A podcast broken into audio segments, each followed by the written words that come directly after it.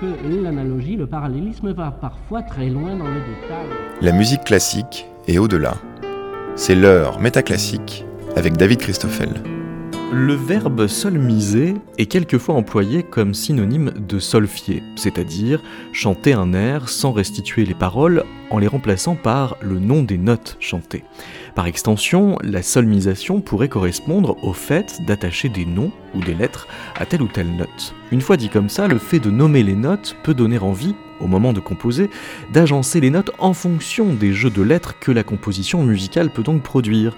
Si la lettre A est conventionnellement attachée à la note La, et si la lettre B est attachée à la note Si, alors un musicien peut jouer Si La Si La en guise de B à bas. Bref, la solmisation annonce la possibilité de faire de la musique codée. Pour faire l'histoire de cette solmisation créative et parcourir son actualité, nous recevons le pianiste, pédagogue et auteur fondateur de l'UMUPO, l'ouvroir de musique potentielle, Valentin Villeneuve.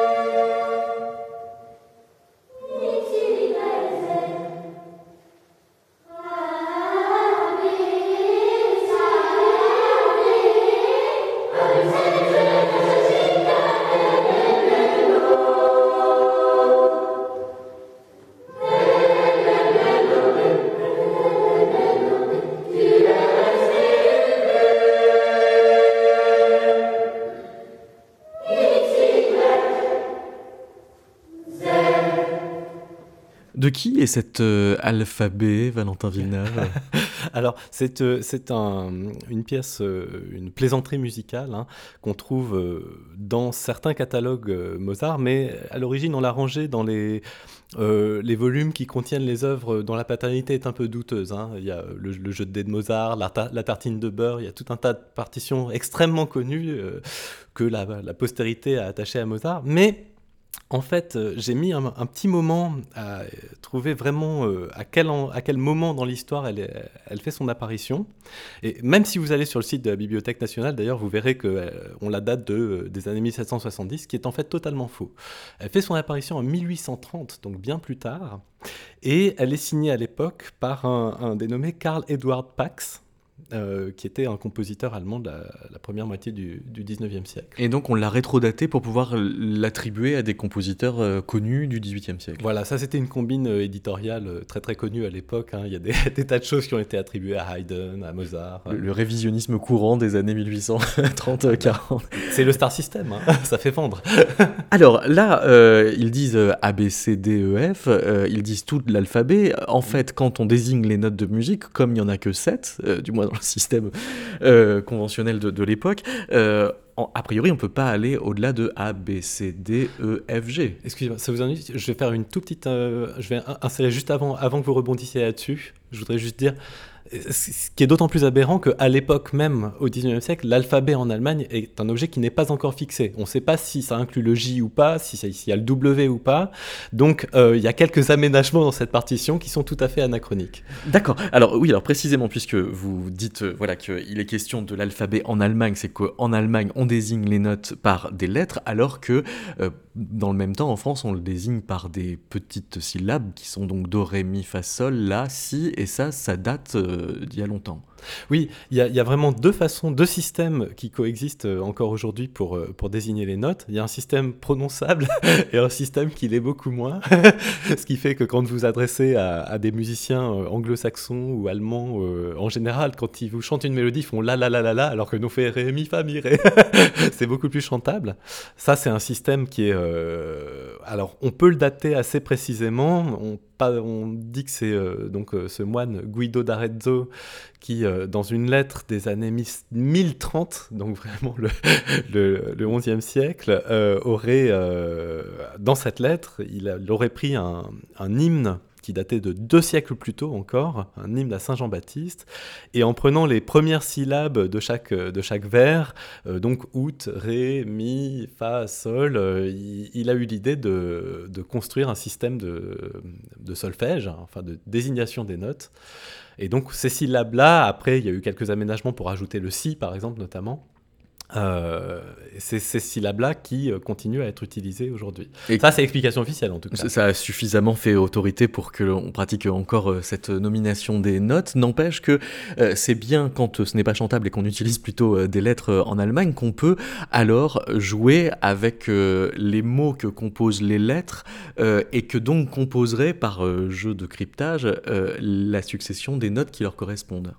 Alors oui, il y, y, a un voilà, un système de codage qui est, euh, qui est tout à fait évident. Hein. Alors, ça marche très très bien pour le début de l'alphabet. C'est sûr que euh, toutes les lettres de, A jusqu'à G, voire H, euh, étant déjà des notes en elles-mêmes, bon, bah, il y a certains noms qui vont s'y prêter très très bien. Alors, il y a le nom de Bach, qui lui a son ABC dans son nom. Mais alors, le H, il ne il, il peut pas être Do, Ré, Mi, Fa, Sol ou La aussi alors ça, ça remonte vraiment au, tout début euh, du langage tempéré, où euh, dans certains pays, on, s'interrogeait sur le statut du si. Hein. Je vous ai dit tout à l'heure que même dans notre système euh, out, ré, mi, fa, sol, là, le si n'était pas à l'origine, on a été obligé de le rajouter par la suite. Et celui qu'ils ont choisi de rajouter en Allemagne, c'était le si bémol. Donc la lettre B, A, B, C, D, E, F, G, le B en fait c'est le si bémol. Et du coup, quand on s'est dit non, quand même, on a besoin d'une vraie sensible, euh, on est allé rajouter euh, le si naturel, qui est donc la, lettre H pour les, pour les Allemands et euh, quelques pays nordiques. Mais par contre, les Anglais, eux, ils s'arrêtent à G. la, sensible, c'est le dernier degré de la gamme ou l'avant. voilà. si, do. on a vraiment envie qu'elle monte. Alors, euh, on va écouter euh, un, extrait euh, du prélude et fugue sur le nom de Bach que a pu composer au 19e siècle Franz Liszt, puisque on a tout un tas de compositeurs qui, dans la suite de Bach, ont joué avec ce qu'on appelle le motif Bach, c'est-à-dire cette suite de notes B-A-C-H. B-A-C-H, c'est-à-dire si bémol, la, do et si. Si naturel, oui. Si naturel. voici un extrait.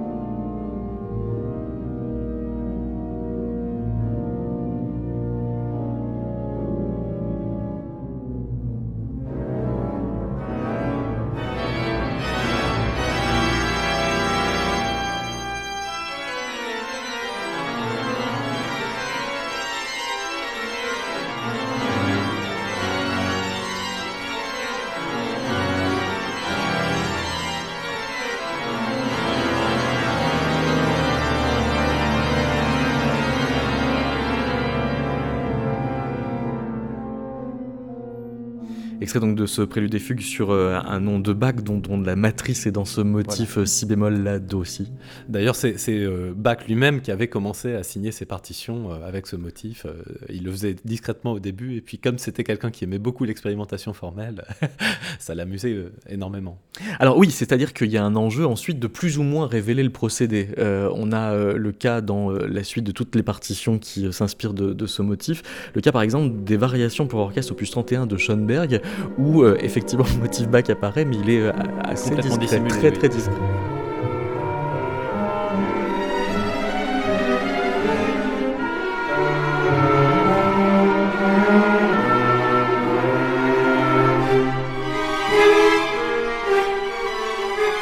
Et puis on a le cas où il est très très euh, montré euh, de Ennio Morricone dans le retour sur le nom de, de Bach.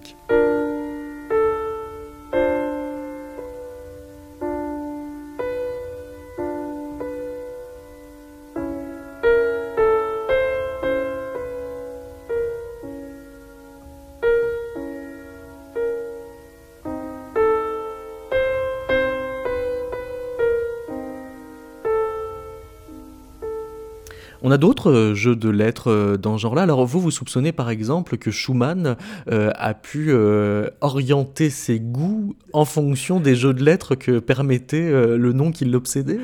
Bah, C'est quand même une coïncidence particulièrement heureuse, on va dire, que, Schumann ait flashé sur une fille qui s'appelait Abeg. oui, parce que comme ça, ça restait dans la gamme. Ah bah ça c'est très pratique, ça, ça vous dicte un motif musical immédiatement, la, la mélodie est toute écrite.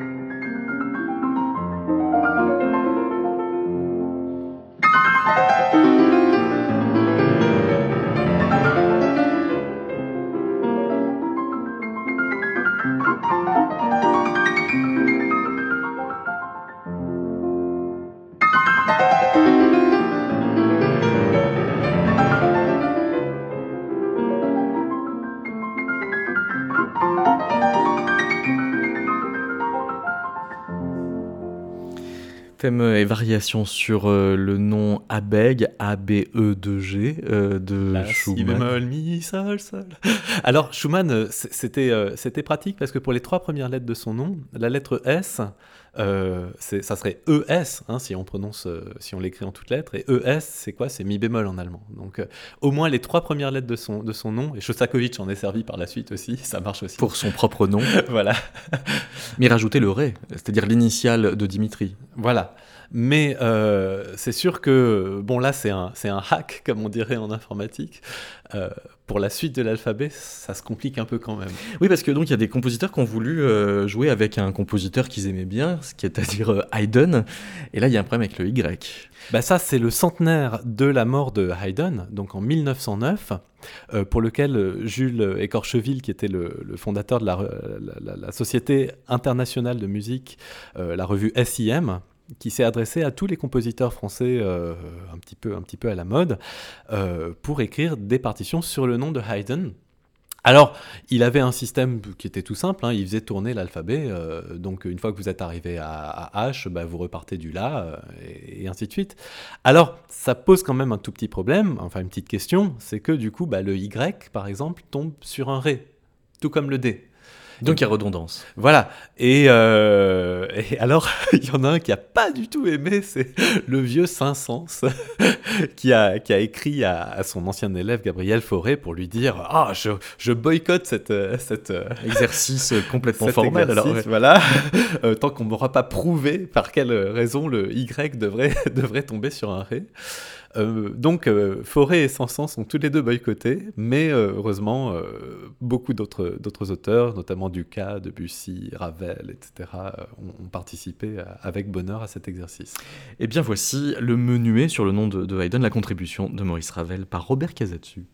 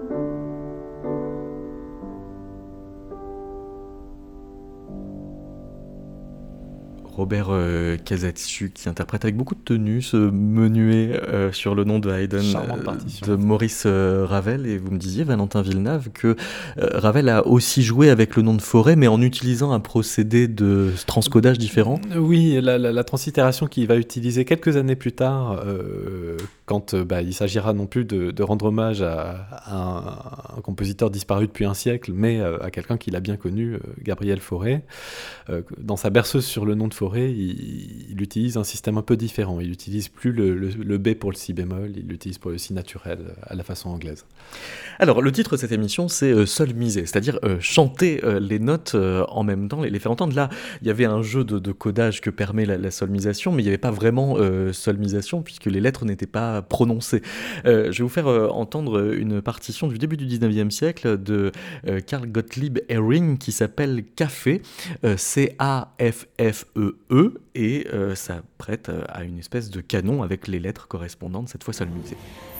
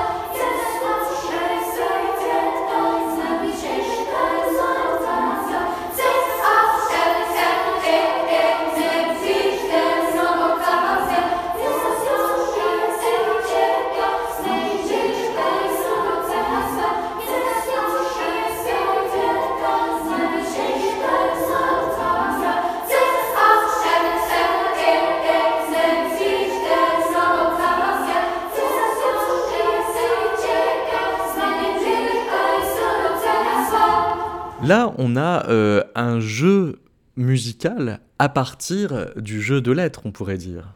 Oui, bah, c'est une époque où ils adoraient. À toutes les, époques, il y a eu des euh, jeux musicaux, mais euh, tout particulièrement à la fin du 18e, début 19e, on en trouve énormément, énormément. Des, jeux de loi musicaux, des jeux de dés musicaux, des, canons euh, bizarres, des trucs cryptés, codés, etc. Ils, ils en raffolaient vraiment, vraiment. C'était aussi l'époque de l'invention de la télégraphie, l'époque où va naître Samuel Morse, qui va inventer le nom Morse et qui va parfois permettre de rétrocoder certaines euh, partitions de l'histoire. Valentin Villeneuve, je vous propose d'entendre une version en morse mais musicalisée de vos initiales, c'est-à-dire VV. Ah.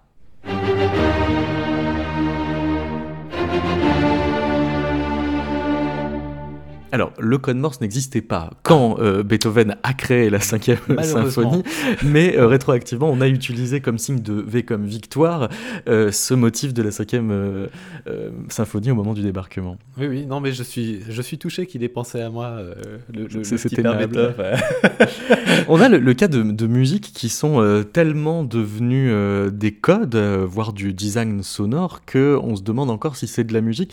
Ça peut être le cas de ce motif.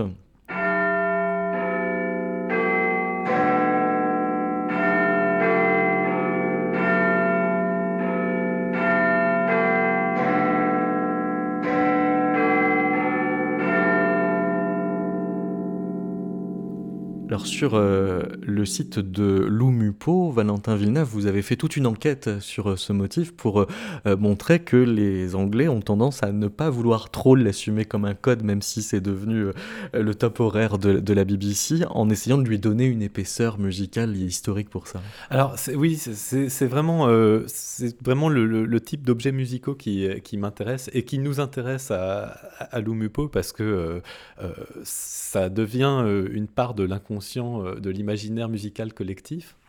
Et euh, quand on se penche vraiment sur... Euh, à l'origine, c'était le carillon de, Cambridge, hein, de l'église de Cambridge qui a été réutilisé pour, pour Big Ben. Mais là, ce qui est intéressant, c'est que D'ailleurs, le, moment où il a été conçu pour l'église de Cambridge, on avait fait appel au, titulaire, euh, l'organisme titulaire de, de Cambridge, mais apparemment, c'était pas quelqu'un de particulièrement brillant. Et il se murmure qu'il aurait fait appel à un de ses étudiants qui s'appelait William Koch, euh, qui avait seulement 17 ans à l'époque. Et donc, si ça se trouve, ce petit jeune homme de 17 ans a, écrit ce, motif, ces quatre motifs sur quatre notes, qui sont devenus euh, un des objets musicaux les plus entendus au monde. Quoi. C'est assez extraordinaire. Et par la suite, les Britanniques sont allés, je ne sais pas qui a eu cette idée de génie, sont allés chercher dans Le Messie de Handel, parce que Handel c'est vraiment leur compositeur national, hein, c'est la rockstar aux États-Unis, on rigole pas avec Handel. Euh, ils sont allés chercher, mais alors c'est vraiment au milieu d'une partition, euh, au fin fond du Messie. Effectivement, on trouve Sol, Fa, Mi, Si, et puis très très très très très loin, on va retrouver Si, Fa, Sol, Mi. Donc on trouve quelques bouts qui peuvent éventuellement rappeler le carillon de Big Ben. voilà, ça c'est ce qu'on appelle une retcon, hein, une retroactive continuity euh, en, narratologie. Euh, c'est le moment où on, va aller imaginer une, une histoire, une origine apocryphe pour quelque chose auquel on tient. Alors, une cinquantaine euh, d'années avant qu'on invente euh, le téléphone, on a inventé le mot téléphonie euh, autour de 1828. C'est un certain Sudre qui, en fait, en guise de téléphonie, avait imaginé que un violoniste, par exemple, qui joue une suite de notes, si on la transcrivait en lettres, pouvait donc transmettre un message codé. Et l'Académie des sciences l'a pris suffisamment au sérieux en se disant que ce système-là pourrait très bien servir de langue universelle. alors non, c'est un tout petit peu plus compliqué. C'est encore plus compliqué, vous voulez dire Alors, euh, c'est un tout petit peu plus subtil. François Sudre, c'était un, ancien soldat de l'armée napoléonienne. Et euh, il y avait cette idée à l'époque, hein. par exemple, il y avait le télégraphe Chape euh, qu'on voit dans, notamment dans le conte de Monte Cristo, où vous avez des relais sur des collines. Ça, c'est dès 1790. Absolument. C'est l'année de la flûte enchantée. Euh, et, donc l'idée de Sudre, elle est, remarquablement simple et, en même temps extrêmement prometteuse. C'est au lieu de mettre des panneaux qui font des formes différentes, si on mettait tout simplement un mec avec un clairon sur chacune de ces collines, ou euh, avec une, trompette à piston, euh, est-ce que simplement en jouant des notes, si on a une correspondance assez fiable entre des notes et des lettres, ou des notes et des mots carrément, on ne pourrait pas transmettre des messages, on, voilà, on met un cornet tous les 15 km, et puis le tour est joué. Donc téléphonie, oui, au sens propre, on entend à distance comme ça. Alors ça, c'est un système qu'il a appelé sol ré sol. Alors, plus tard, il s'est dit, mais finalement, ça pourrait être non seulement un système purement utilitaire de, de communication, mais ça pourrait être carrément une langue universelle. Et là, vous vous rendez compte, on est plus d'un demi-siècle avant l'espéranto.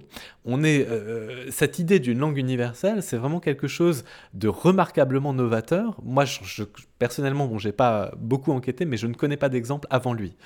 Et il a cette idée que donc rien qu'avec les syllabes do, ré, mi, fa, sol, la, si, on a donc euh, sept syllabes très simples à retenir, on va pouvoir une langue qui servira à communiquer sur la Terre entière, à exprimer toutes les pensées et tous les, tous les mots. Alors il va carrément inventer toute une grammaire, un vocabulaire, un lexique, une syntaxe, avec des idées. euh, par exemple, je crois que euh, suivant vous- là où vous mettez l'accent tonique, sol, ré, sol, ça va être le langage, mais sol, ré, sol, ça va être la connaissance. Euh, ou c'est peut-être dans l'autre sens. Mais enfin, moi je trouve ça absolument remarquable. Sol ré sol voulant dire langage Voilà. dans, dans- dans son système. Voilà. Et donc, du coup, il a cette idée d'une langue universelle et il ira même encore plus loin. Puisqu'il va même transformer ça en langue des signes, en faisant des, des petits euh, signes sur vos doigts, comme il n'y a qu'un nombre très restreint de syllabes, bah, finalement vous pouvez parler en sol et sol. Et là, encore une fois, on est des décennies avant l'invention de la langue des signes euh, pour, pour les sourds. Donc c'était vraiment quelqu'un qui débordait d'imagination et d'idées remarquables. Pour se donner une idée euh, quasi concrète alors de ce que ça peut donner, certain Frédéric Inigo a euh, transcrit en langage musical sudre une fable de La Fontaine. Corbeau et renard. Sudre recommande en effet de se défaire des articles inutiles. Maître corbeau sur arbre perché, imparfait tenir. En effet, Sudre préconise d'annoncer le temps des verbes par deux notes, ici l'imparfait, et de donner ensuite le verbe à l'infinitif. Vous constaterez que la conjugaison au présent de l'indicatif n'existe pas, l'infinitif suffit. Maître corbeau sur arbre perché, imparfait tenir en son bec fromage. Maître renard, par odeur alléchée, lui, passé simple tenir, presque ce langage. À peu près n'existant pas dans l'ouvrage de Sudre, nous nous sommes permis cette substitution. Ce n'est d'ailleurs pas la dernière. Pardon, bonjour monsieur Corbeau, que vous être joli, que vous me semblez beau, sans mentir, si votre ramage se rapportait à votre plumage, vous être phénix des hôtes de cette forêt. À ces mots, Corbeau ne se sentir plus de joie. Et pour montrer sa belle voix, il ouvrir large bec et laisser tomber sa proie. Renard s'en saisir et dire Mon bon monsieur, impératif apprendre que tout flatteur vivre aux dépenses de celui qui l'écoutait. Cette leçon valoir bien fromage sans doute. Corbeau, honteux et honteux, ni confus ni confusion chez François Sudre. La répétition de l'adjectif honteux nous a paru fort séduisante, inattendue et pertinente. Corbeau, honteux et honteux, passé simple, juré mais un peu tard qu'on ne le conditionnel prendre plus à cela. Au saxophone, les noms, les substantifs. À la flûte, les adjectifs. Au piano, les verbes et leur temps. Et à la contrebasse, les articles utiles, conjonctions et autres petits mots. Gazelle. Chevreuil. Daim. Cerf. Lièvre. Lapin. Écureuil. Cochon d'Inde. Marmotte. Taupe. Fouine. Blaireau. Renard. Frédéric Inigo, qui euh, donc utilise le système inventé par euh, François Sudre euh, au début du 19e siècle pour transcrire en musique une fable de La Fontaine et ce faisant la rendre universelle. Voilà, on a été en contact à Lumupo avec, avec Frédéric parce que effectivement le sol ré sol c'est une mine d'or pour nous, non, non seulement dans le sens qui consiste à, inventer des poèmes ou traduire, par exemple il y a des gens qui ont traduit des scènes de Shakespeare en sol ré sol, et donc après évidemment c'est tentant de jouer la mélodie qui correspond mais on pourrait également imaginer en autre sens. C'est-à-dire, moi, je rêverais de euh, transcrire une sonate de Beethoven en langue sol ré sol pour euh, chercher à comprendre ce qu'en fait Beethoven cherchait à nous dire. Et Déjà oui. qu'on sait qu'il faisait du morse, maintenant, euh, je voudrais savoir ce qu'il faisait en sol ré sol. alors, vous, vous parlez de solmisation inverse. Ça veut dire quoi? Ah, Alors, la solmisation inverse, c'est quand, au lieu de partir d'un objet musical mélodique et de le transformer en, en syllabes prononçables, on part de syllabes prononçables, on essaye de combiner des syllabes de façon à ce que euh, derrière ça puisse déboucher sur des noms de notes et sur quelque chose qu'on puisse jouer avec un instrument. Alors un exemple de Robert Desnos, en 1923 il écrit Langage cuit où on trouve quelque chose comme ça, c'est La, l'Asie, Sol, Miré, Phare, Do, Fal, ami, docile à la femme, il l'adore et Dossi, Do, la, mille amis. Ce qui est tout à fait clair. c'est pas ça aussi qu'on appelle le langage des oiseaux? Euh, vous m'en demandez trop, ça c'est quelque chose sur lequel j'ai pas travaillé. D'accord. Mais euh, dans, la, dans le sillage de Desnos, euh, enfin, parmi les épigones du surréalisme, il y avait aussi à la, même époque Louise Morin et Louise, Louise de Villemorin et son célèbre Fado. Son Fado dans l'alphabet des aveux en 1953, où elle reprend d'ailleurs l'ami docile. elle commence par l'ami docile, ami la, fade au sol, ciré la sol, a si facile à adorer. voilà. Ce qui donne envie de le jouer. Oui, tout à fait. La musique classique est au-delà. C'est Métaclassique avec David Christoffel.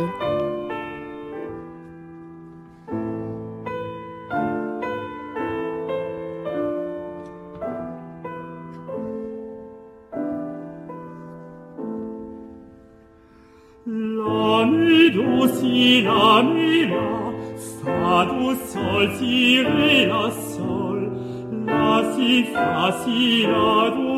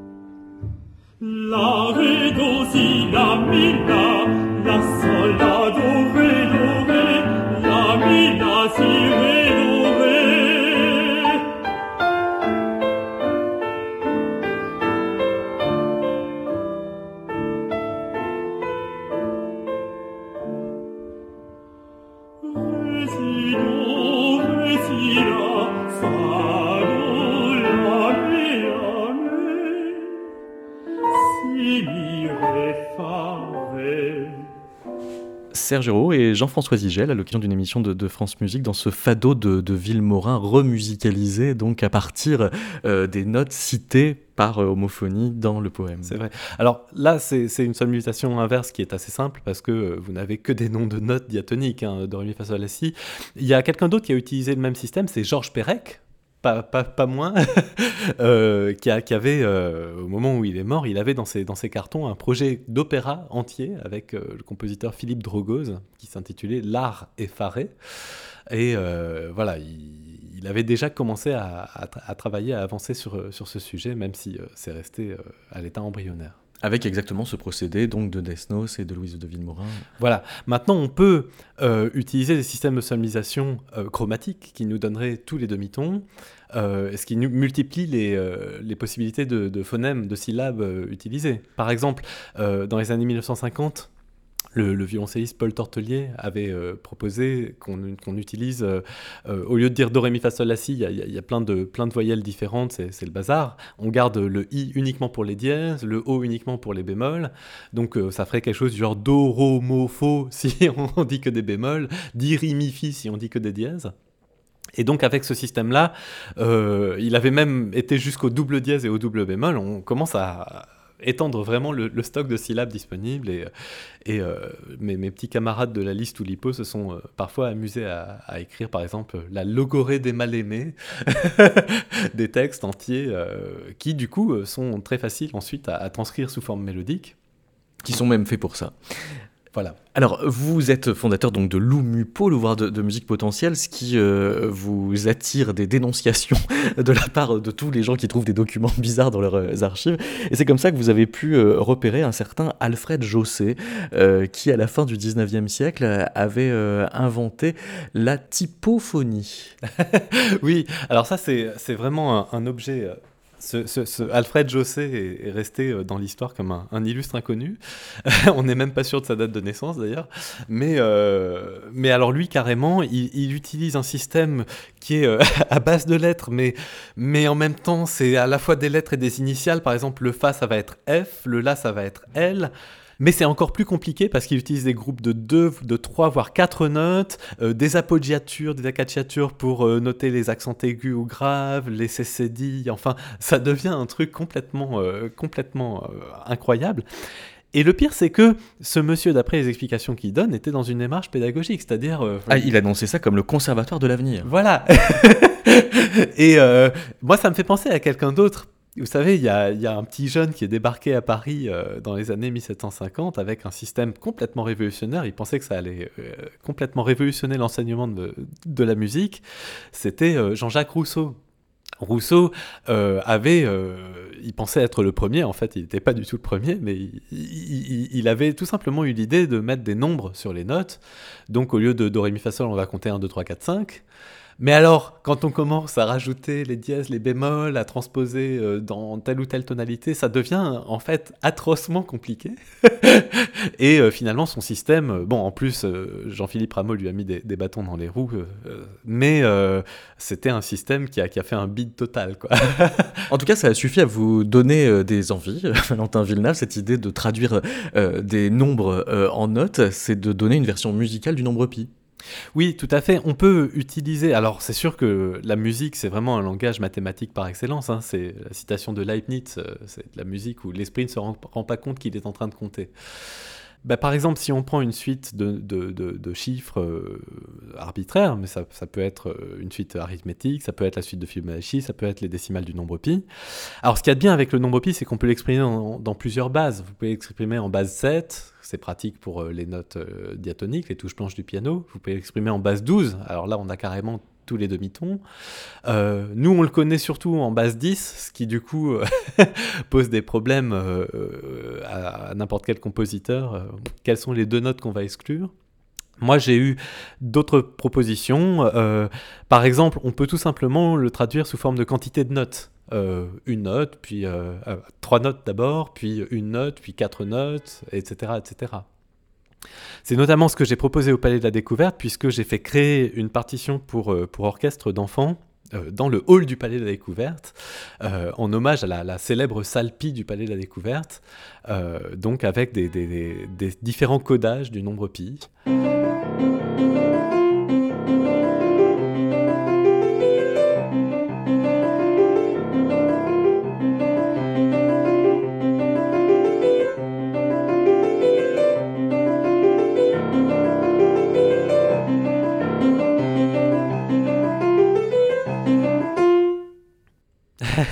Alors, pour la petite histoire, euh, quand j'ai enregistré ça, euh, ça a un peu défrisé les gens du Palais de la Découverte parce qu'ils ont entendu qu'il y avait des notes graves en plus. J'aurais dit, bah oui, si je joue seul- seulement des quantités de notes avec la main droite, euh, bon, c'est d'un intérêt musical un peu limité.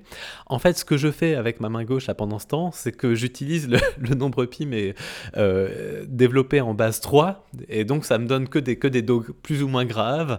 Et donc, en fait, là, déjà, dans ce que vous avez entendu, il y a déjà deux systèmes de codage du nombre Voilà. Alors vous êtes euh, par conséquent aussi attiré euh, la, la sympathie euh, d'un compositeur qui travaille beaucoup sur les rapports entre musique et mathématiques et qui maintenant alors œuvre aussi dans le cadre de l'Umupo, qui est Tom Johnson. Ah, Tom Johnson, qui, euh, avait fait un opéra de quatre notes, par exemple. Oui, à l'heure où nous enregistrons, il s'apprête à fêter son 80e anniversaire, donc c'est vraiment le, doyen de l'Umupo. Euh, c'est un, compositeur euh, de ce courant qu'on a dénommé minimaliste, et je pense que le terme s'est jamais aussi bien appliqué qu'à lui, parce que lui, il est vraiment resté pur et dur, et même, c'est tout juste, il s'est pas radicalisé sur le tard.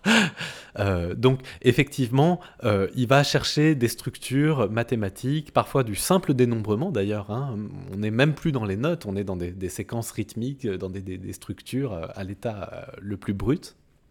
C'est le cas notamment euh, de, plusieurs partitions de, dénombrement, de counting languages, counting seven, etc., etc., qui sont simplement voilà, des, processus d'énumération qu'on peut entendre et percevoir d'une façon, d'une façon en fait musicale on va écouter Tom Johnson euh, compter jusqu'à 7 euh, dans différentes langues, à commencer par le français. 1, 2, 3, 4, 5, 6, 7, uno, 1, due, due, due, due, due, uno, due, due, due, due, due, due, due, due, due, due, due, due, due, due, due, due, due, due, due, 3, due, due, due, due, due, 3, 3, due, due, due, due, 3, 3, 3, due, due, due, 3, 3, 3, 3. Sa tu due ziga. Sa tu due ziga. Satu satu dua satu dua tiga satu dua tiga empat satu dua tiga empat satu dua tiga empat satu dua tiga empat Satu satu dua satu dua tiga satu dua tiga empat satu dua tiga empat lima satu dua tiga empat lima satu dua tiga empat lima a Ein do do three three three a car a car a car a car a cuig cuig cuig cuig a cuig hein do do three three three a car a car a car a car a cuig a cuig a cuig cuig hein do a do a three a three a three a car a car a car a car a cuig cuig a cuig cuig cuig hein do a do a three a three a three a car a car a car a car a cuig a cuig cuig cuig cuig hein do a do a three a three a three a car a car a car a car Kjoj, kjoj, kjoj, kjoj, kjoj, hendo, a do, a tri, a kar, a kar, a car a car a car a car a do, do, tri, tri, tri, a kar, a kar, a kjoj, kjoj, kjoj, kjoj, kjoj. Itchy, itchy, itchy, itchy, itchy, itchy, itchy. Ni, ni, ni, ni, ni, ni, ni.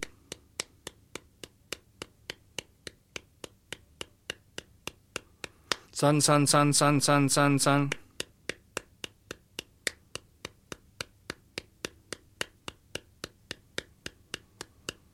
Yon, yon, yon, yon, yon, yon, yon.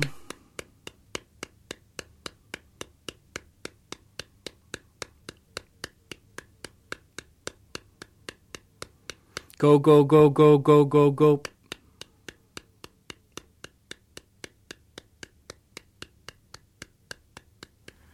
أربعة أربعة خمس أربعة خمس شش أربعة خمس شش سبعة خمس شش سبعة شش سبعة سبعة خمس خمس شش خمس شش سبعة شش سبعة سبعة شش شش سبعة سبعة سبعة par certains moments, on a presque l'impression qu'il lit euh, bah, un langage, on peut pas dire binaire, mais qui, va jusqu'à 7, comme, comme si on lisait un programme informatique. Ce qui m'amène à la question, euh, Valentin Villeneuve, de, des perspectives que peuvent vous offrir les, outils informatiques. Oui, euh, bah, c'est intéressant que vous parliez de ça parce que moi j'utilise souvent la, métaphore. Bon, moi je suis extrêmement geek, nerd, très très très dans l'informatique et en particulier les logiciels libres. Et on a souvent cette métaphore dans l'informatique du, bas niveau et du haut niveau. Hein. Vous avez euh, vraiment ce qui se passe au niveau du circuit électronique. Euh, il y a du courant, il n'y a pas de courant. 0, euh, 1, ça c'est vraiment le plus bas niveau. Après, un, un, tout petit peu plus haut niveau, vous avez les instructions qu'on envoie au processeur. Euh, mais bon, ça reste quand même des. Euh, c'est costaud, quoi, l'assembleur, tout ça. Et à un niveau encore plus élevé, vous avez euh, les langages de programmation tels que Python, JavaScript, tout ça. et encore au plus haut niveau, vous avez l'interface pour l'utilisateur où voilà, vous cliquez à tel endroit. Alors, le système que j'utilise pour éditer mes partitions depuis une grosse douzaine d'années maintenant, c'est un logiciel libre qui s'intitule GNU Lillipond. Et euh, est un logiciel très particulier parce que finalement, au lieu de placer les notes avec votre souris, comme dans la plupart des logiciels graphiques, vous tapez le nom des notes. Euh, Il y a une, syntaxe. Vous pouvez les taper alors soit sous forme de lettres, parce qu'à l'origine ça a été euh, fondé par deux lycéens hollandais, donc euh, ABCD, soit à l'italienne, voire depuis peu j'ai rajouté le, langage français où vous pouvez taper le ré avec un E accent aigu. vous avez des chiffres pour les durées, vous avez euh, des signes pour voilà, les, liaisons, euh, les nuances, enfin c'est toute une syntaxe qui finalement est assez intuitive. Moi j'anime des ateliers Lillipond, y compris pour des enfants de 5-6 ans, euh, ça marche très très bien. Et c'est d'une richesse absolument incroyable. Donc moi, euh, bah, à l'heure actuelle, je n'utilise plus que ça pour, euh, pour éditer mes partitions. Alors moi, j'utilise euh, les noms de notes à, l'italienne. Alors tout le monde me dit ah mais tu tapes deux fois plus de lettres. Je dis oui mais au moins comme ça je peux chanter pendant que je pendant que je tape. Et donc pendant que je tape mes partitions, à chaque fois je suis en train de chantonner do ré do si la etc. Ce qui est voilà tout un tout un tout un monde. Et le fait de d'envisager la partition comme ça sous forme de code me permet finalement d'être à un niveau un petit peu plus haut, de prendre de la hauteur, euh, parce que par exemple, bah, un, auteur, un compositeur qui code sa partition, rien qu'en voyant comment il organise son code, les noms qu'il donne à ses variables, les petits commentaires qu'il va mettre parfois au fil de son code, euh, les, les, repentirs parfois, ah tiens, il a enlevé telle ligne, il a changé euh, par, il a remplacé par ça, ci et ça on a finalement tout un, métalangage de la musique euh, qui se développe et euh, qui me paraît ex- extrêmement prometteur pour l'avenir. Je, ne peux que encourager euh, mes petits camarades et, les autres à, à faire l'apprentissage de, de ce langage parce que je pense que c'est vraiment quelque chose de- d'incroyablement intéressant et, de porteur même, même d'un geste artistique. Mais alors vous pourriez aussi de la même façon dedans recopier des partitions, je sais pas par exemple des partitas de Bach pour euh, voir ce qu'elles voulaient dire. Absolument. Alors j'ai euh, édité beaucoup de partitions, euh, des- notamment des manuscrits de, de compositeurs complètement oubliés du, XVIIIe siècle, que j'ai déterrés, que j'ai lilipondés et que je publie évidemment sous licence libre, comme tout le reste euh, de, mes partitions. Euh, et, euh, et donc ce qui est intéressant, c'est que quand vous avez ces partitions, non seulement vous pouvez les avoir en PDF, euh, voilà, les imprimer, mais vous pouvez avoir le code source de la partition, qui souvent est même inclus dans le fichier PDF lui-même, ce qui vous permet, bah, euh, dès que vous avez un doigté à rajouter, une adaptation à faire, une transposition, que sais-je, euh, vous pouvez accéder au code source, modifier ce qui doit l'être, recompiler votre partition, et, euh, et voilà. Donc ça ouvre des possibilités d'archivage, de pérennité des textes musicaux qui sont extrêmement intéressantes. Et encore une fois, le plus extraordinaire de tout ça, c'est que ce logiciel, qui est vraiment sans aucune comparaison, c'est un logiciel libre. Il est fait que par des bénévoles depuis euh, 23 ans maintenant, euh, bénévoles du monde entier. Et donc, comme c'est libre, bah, euh, je peux en distribuer allègrement des copies à tous mes élèves, à tous les gens que je croise, en toute légalité. Pour terminer, euh, une question peut-être grave. Est-ce que une musique qui vient d'un codage est plus ou moins de la musique? Le- la question du geste expressif, c'est une question qui ne cesse jamais de se poser. Et donc, euh, bah, à la limite, même la sirène des pompiers que vous entendez euh, en bas de chez vous, euh, si vous arrivez à l'associer à un geste expressif, à la limite, pourquoi pas? Ça, Pourquoi ça pourrait pas être autant de la musique que, que quelque chose qui a très officiellement été fait pour ça? Et donc ça n'a pas besoin de dire quelque chose, de vouloir dire quelque chose, enfin de pouvoir signifier, d'être transcriptible en langage et en lettres pour que ça marche. Là, vous posez la question du dénoté et du connoté. Hein. C'est, euh, moi, je pense, et Stravinsky avait écrit quelque chose à ce sujet. D'ailleurs, euh, bon, il a écrit beaucoup de choses, parfois très contradictoires les unes des autres, mais euh, la musique, elle fait sens que quand on commence à l'aider, nous, en tant qu'auditeurs, en tant qu'interprète et, en tant qu'auditeur, on l'aide à faire sens. Par elle-même, ça reste euh, voilà, des points sur des lignes euh, ou des, des- des vibrations de, de l'air autour de nous. c'est euh, c'est l'humain qui, qui donne le sens. Merci, Valentin Villeneuve. De rien.